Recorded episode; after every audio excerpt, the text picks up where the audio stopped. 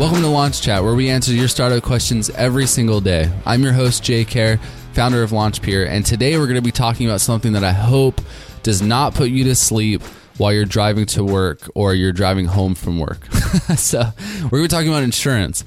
Uh, so, Britton from Anaheim, California has a question about what kind of insurance he should be getting for his business. And so, sure, sort of a boring question, but a very, very important one and one we have not covered on the podcast yet. We've covered legal stuff accounting, HR, hiring people, all that other stuff. We've never covered insurance. So it's a really good question.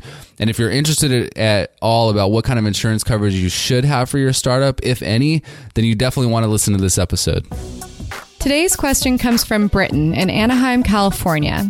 They write in We're in the idea phase of building a niche e commerce platform. We've been doing research on just about everything, but we haven't found anything that mentions needing some type of insurance for this.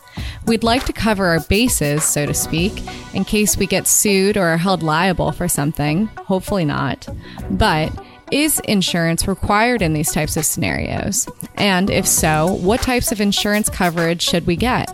We would eventually like to scale slowly by adding to the marketplace. So, my belief is that if you grow more, more of a liability might occur. What's your experience been? Hey, Britton. So, thanks for your question. Uh, like I said, Insurance isn't an exciting topic, but it's definitely an important one. So, we're going to be talking about a few different types of insurance that startups should have. But, okay, I'm not a lawyer and I'm not an accountant, so I can't tell you whether or not you should have insurance or not. But I can just tell you from personal experience, most of the clients that I've worked with that are early stage startups don't even worry about this stuff until like they get a handful of customers. So if you're really early stage, then maybe you don't want to worry about this yet. But as you start getting more and more customers, you might want to start like getting these. So the first one uh, is called errors and omissions insurance. Uh, basically, this kind of insurance protects you from lawsuits saying like you did something wrong or you were negligent in any of your professional relationships or whatever. It's really like the the the standard business type of insurance and it's probably the most important one that that you need to have. Now the factor of what the price costs and you know how much it's different for every company and they have literally a thousand questions you have to answer when you try to get errors and omissions insurance.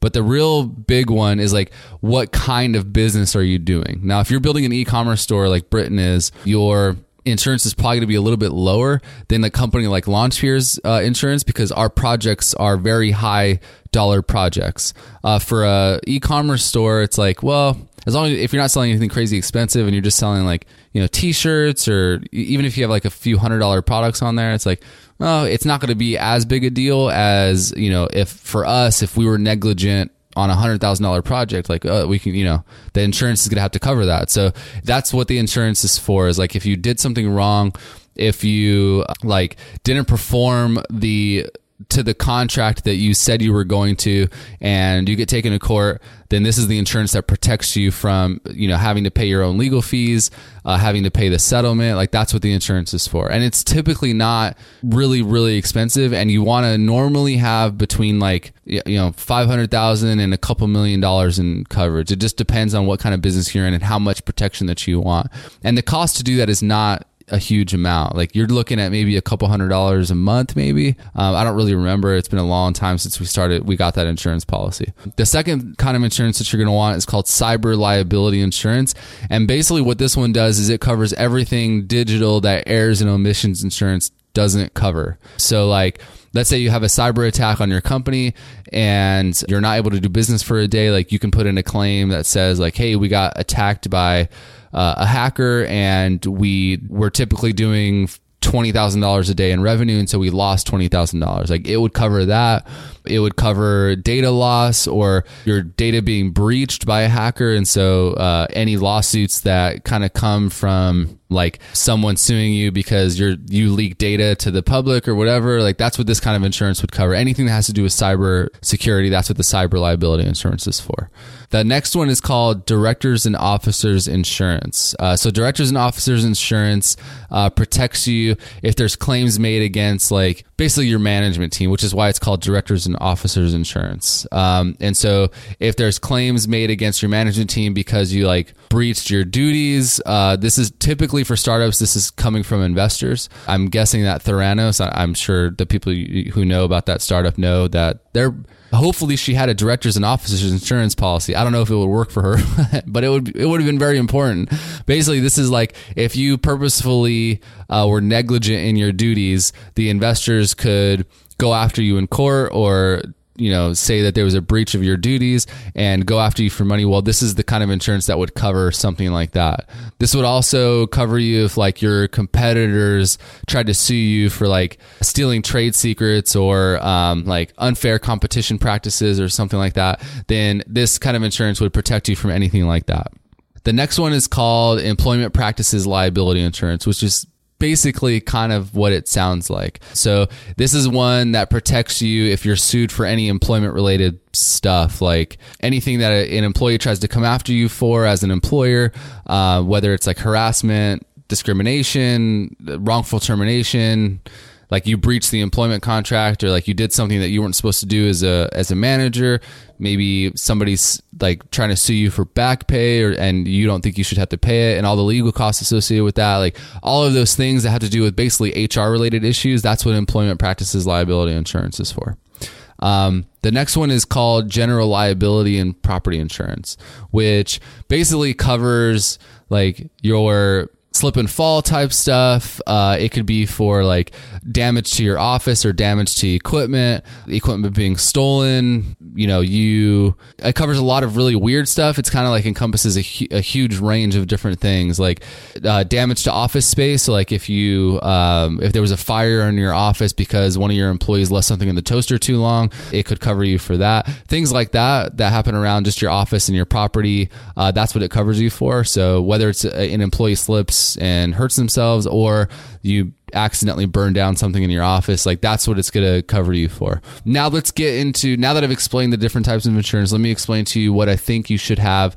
I'm not a lawyer not an accountant. I should not be the one making this decision for you so i would consult with one of them before you make this decision. But if i was a startup and i was just getting started with my idea or just had a handful of customers, I wouldn't worry about any of these things. That's doubly true if I'm an e-commerce store. Okay. These, a lot of these things are things you can get as you go. Like if you don't have $150 a month in revenue, you shouldn't be paying for $150 a month insurance policy.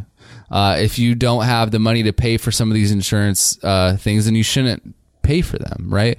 And I'd say there's a couple of them that you want no matter what once you get a few customers and there's some that you can probably wait on. For for us errors and omissions insurance is important.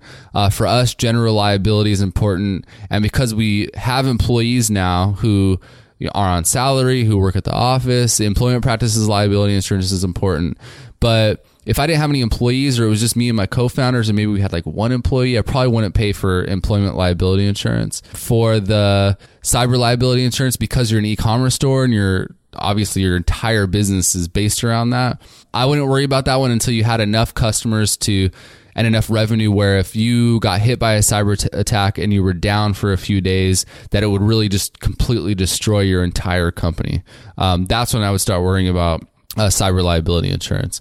Now, directors and officers insurance. I've never seen a startup get that one before. I mean, you have to, I would imagine that's mostly kept for startups that are like doing million dollar deals with huge corporations or they've raised a series A. Some investors will require you to have this, uh, which is pretty normal. Usually not in the seed stage, most of the time in the series A and beyond that. Um, but again, like I wouldn't worry about these until you need to worry about them. And as long as you've done what I've told you to do in the past, which is hire an accountant and hire a lawyer just for one off things, they'll probably be the best person to ask for your specific situation, whether or not you should get insurance. So, anyway, that's it. Covered all types of insurance on this episode, so I'm pretty proud of that. Uh, hopefully, any of you who are thinking about getting insurance, that helped you a little bit. And again, go back and listen to those other episodes. I talked about accounting and legal. You should have someone that you can talk to about this kind of stuff. It's definitely going to help you in the long run. It's going to make your life a lot easier. You don't want to get in the, the situation where you even have to worry about some of this stuff. Thanks for listening to this episode of Launch Chat. If you haven't already, we'd love it if you gave us a rating or review on iTunes. We're already up to over 20 reviews, and because of that, we've been able to spread the word about the podcast to more founders, which means more awesome questions to answer on the podcast.